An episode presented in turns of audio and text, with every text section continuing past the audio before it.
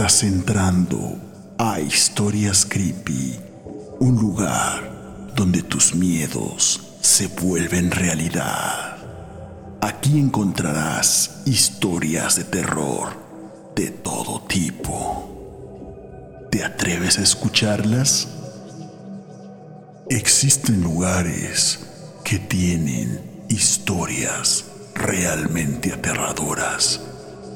Y quizá en este momento tú estés en uno de ellos. Esta es la historia creepy de hoy.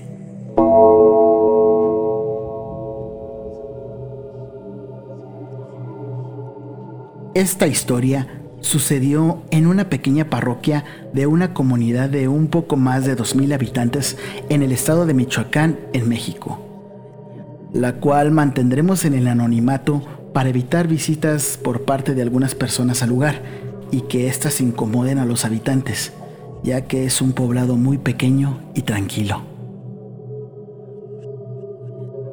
Todo comenzó en el año de 1942, en una pequeña parroquia que se encuentra ubicada a las afueras de este poblado.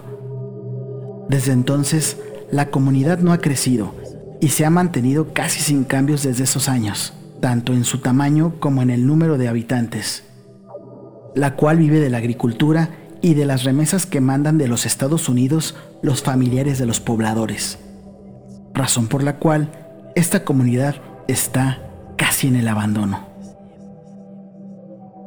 El primer caso ocurrió en medio de una celebración religiosa, donde una joven pareja llevó a bautizar a su primer hijo. No había muchas personas durante el bautismo, si acaso los familiares más cercanos, los padrinos y algunos vecinos, por lo que las versiones de lo ocurrido pueden variar. Al momento en el que el sacerdote solicita a los papás que pasen con los padrinos a la pila bautismal con el bebé para poder rociarlo con el agua bendita, este, de pronto, comenzó a llorar, pero lejos de ser un llanto pequeño y tierno, como lo suelen ser los de los recién nacidos, este por el contrario era un llanto agudo y agitado, como si fuera de dolor o de terror. Al principio el sacerdote, acostumbrado a toparse con este tipo de sucesos, no le dio mucha importancia, ya que es muy común que los niños lloren en estos casos. Pero el llanto de este bebé llegó a un punto de ser realmente insoportable, por lo aterrador y fuerte. El llanto retumbaba en toda la pequeña parroquia. Y al momento en el que el sacerdote vertió el agua bendita en el bebé, éste extendió sus manos y sus dedos comenzaron a torcerse hacia atrás. Su llanto comenzó a convertirse en gritos, no de un bebé, sino de algo más. Su sonido agudo comenzó a transformarse en gritos graves, como de varios animales y de repente, ante los ojos atónitos de todos los presentes, el bebé exclamó con una voz lúgubre. Maldito, te arrepentirás de esto. En ese momento, el párroco tomó más agua bendita y la puso sobre la frente del bebé en forma de la señal de la cruz. Este volvió a lanzar un grito como de una bestia, y por su boca comenzó a salir una especie de humo negro. Este se dispersó por toda la pequeña capilla. El bebé volvió a la normalidad, pero el sacerdote comenzó a llevarse las manos al pecho. Sus ojos se pusieron blancos y cayó al piso muerto. Se dice que su corazón dejó de funcionar pero los presentes dicen que literalmente murió de miedo. Según cuentan algunos vecinos, una bruja muy poderosa de la zona, enamorada del papá del bebé, le lanzó una maldición al no ser correspondida. Y a partir de ese día, las cosas cambiaron no solo para esa familia, sino para todo aquel pequeño poblado y su gente. Los vecinos del lugar aseguran que desde ese día algo pasó en la parroquia, que un espíritu, un demonio, algo oscuro y maligno, que estaba en el cuerpo de aquel bebé, salió y se quedó varado, encerrado, dentro de aquella pequeña parroquia. A partir de ese momento, varios de los feligreses que visitaban la capilla fueron testigos de varios sucesos paranormales ocurrieron ahí dentro. Por tal motivo, muchos de los párrocos encomendados para estar en aquella capilla pedían su cambio a otro lugar. Nadie se quería quedar, por lo que las celebraciones religiosas fueron disminuyendo con el tiempo. Pero a pesar de todo esto, la parroquia continuaba abierta para que los pobladores pudieran entrar a orar, y fue ahí que varias personas fueron testigos de cosas realmente infernales. Los sucesos iban desde que personas que aseguraban que el armonio de la parroquia, que es un pequeño órgano de pedales, comenzaba a tocar solo, unas tonadas muy fúnebres y tétricas. Varias personas también afirmaron que al ir a rezar y tratar de sentarse en alguna de las bancas, éstas se movían solas, lo cual ocasionó varios accidentes, sobre todo en personas de edad avanzada, ya que caían al suelo al tratar de sentarse. Y al revisar qué había pasado, se encontraban con la sorpresa de que no había nadie. Pero eso sí, escuchaban risas muy macabras de fondo, a lo lejos.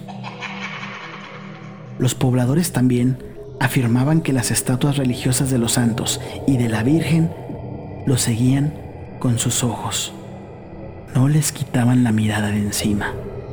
En ocasiones, varios de ellos afirmaban que podían ver cómo movían sus cabezas y cambiaban su semblante de tranquilidad y de misericordia a uno de odio.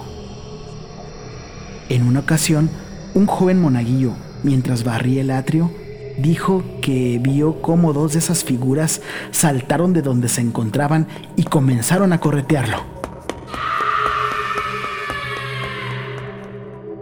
Él sintió un fuerte golpe en la cabeza y se desmayó.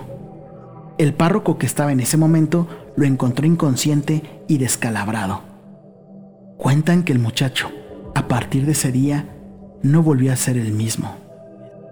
Su semblante alegre, jovial y feliz se transformó en un semblante serio, frío y triste, con mucho miedo.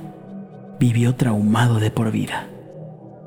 ¿Será acaso que una entidad demoníaca podría incluso poseer una imagen o una estatua?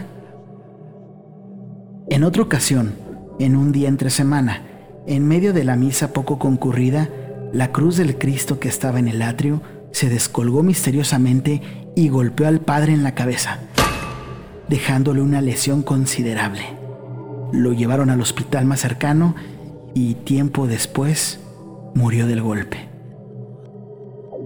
Uno de los testimonios más impactantes fue el de una mujer de casi 80 años, que a pesar de todo lo que se contaba de aquella parroquia embrujada, no perdía la fe e iba a rezar muy seguido. Una noche, ya casi para cerrar el lugar, ella se encontraba de rodillas, orando con su rosario en la mano, cuando de pronto escuchó como alguien entraba a la capilla pero los pasos se escuchaban muy extraños, con mucha profundidad y retumbaban. Iban acompañados de vibraciones en el piso, como si fueran pequeños temblores, lo que distrajo a la señora de sus rezos. Fue entonces que levantó su mirada por curiosidad para ver quién provocaba aquellos pasos, pero no encontró a nadie. Extrañada de no ver nada, la señora se dispuso a continuar orando cuando un momento después volvió a escuchar aquellos pasos, pero ahora más cercanos y fuertes. Nuevamente volteó hacia atrás para ver quién era, pero no vio a nadie. La señora se levantó de su lugar y revisó la capilla, pero tampoco encontró a nadie. La pequeña parroquia estaba vacía. Y cuando la señora se disponía a regresar a su lugar para continuar rezando, vio que en el altar se encontraba un ser de aspecto demoníaco, con su torso desnudo y rojo como la sangre. Pudo ver que sus pies parecían los de un animal con pezuñas, y su cara era como la de una enorme cabra deformada, con sus cuernos retorcidos y con una mirada de odio en la cual podía ver fuego saliendo de ella. En ese momento, la criatura levantó sus brazos y dio un enorme grito. La señora salió huyendo del pánico y jamás volvió a entrar a esa capilla. Pero lo peor estaba por venir. Una tarde del año de 1957, el último párroco encargado del lugar estaba dentro del confesionario, esperando a algún feligres que quisiera confesarse se encontraba leyendo un pasaje de la Biblia, cuando de repente escuchó que alguien entró al confesionario. Desde su lugar no podía ver bien la cara de aquella persona, solo podía ver que era una persona muy grande y que tenía un muy mal olor. No le parecía a nadie conocido del pueblo, pero se dispuso a escuchar lo que tenía que decir aquel hombre. Ave María Purísima, ¿cuál es tu pecado, hijo? El pecado aún no lo he cometido, pero pronto lo haré. Mm, si no has cometido el pecado, entonces no hay razón para confesarte. Todavía estás a tiempo de pensar muy bien las cosas, de arrepentirte y de enmendar tu vida por el buen camino. Eso ya no importa, Padre, porque el pecado igual lo voy a cometer. ¿Y de qué acto pecaminoso estás hablando, hijo? Lo voy a matar a usted. En ese momento, aquel hombre, con una fuerza increíble, rompió la gruesa pared de madera del confesionario de un solo golpe, tomó al cura entre sus manos y comenzó a sacarle los ojos, mientras éste gritaba de dolor. Una vez que se los quitó, comenzó a ahorcarlo lentamente hasta que éste murió. Un monaguillo que estaba en la sacristía escuchó los gritos del padre y vio a aquel hombre mientras mataba lentamente al sacerdote. Muy asustado, salió en busca de ayuda al pueblo, pero cuando regresó con el comisario y algunos pobladores del lugar, encontraron una escena dantesca. El cadáver de aquel cura estaba sobre el altar abierto del pecho, sin su corazón, como si aquel hombre hubiera abierto su torso con sus propias manos. También encontraron aquel hombre, al presunto asesino, muerto, colgado del candil de la capilla que estaba a unos cuatro o cinco metros de altura, enganchado del cuello en uno de sus picos. Pero ¿Cómo podría haber llegado hasta ese lugar? No había ninguna escalera en el recinto. Era prácticamente imposible que se hubiera colgado por sí solo, a menos de que hubiera volado hasta allá arriba. Algunos pobladores especularon que quizá esta persona fue poseída por algún demonio que lo llevó a cometer dicho crimen. A partir de ese día, la gente de ese pequeño pueblo decidió cerrar aquella capilla maldita. Y desde entonces nadie ha entrado a ese lugar hasta el día de hoy. Difícilmente los pobladores te podrán hablar al respecto de lo sucedido en aquella capilla. Aún le tienen mucho miedo a ese sitio, que era el lugar que ellos tenían destinado para rezar, estar en paz y acercarse a Dios, y que ahora lo único que pueden encontrar ahí es al mismo Satanás.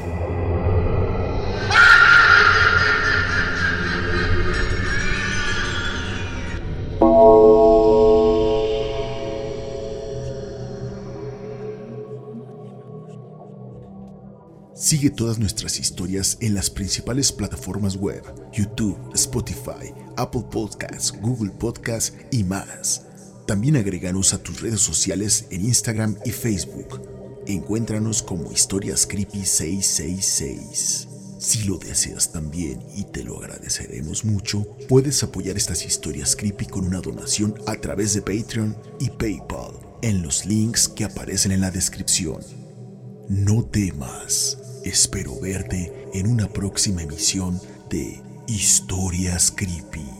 Que tengas muy buenas noches y dulces sueños.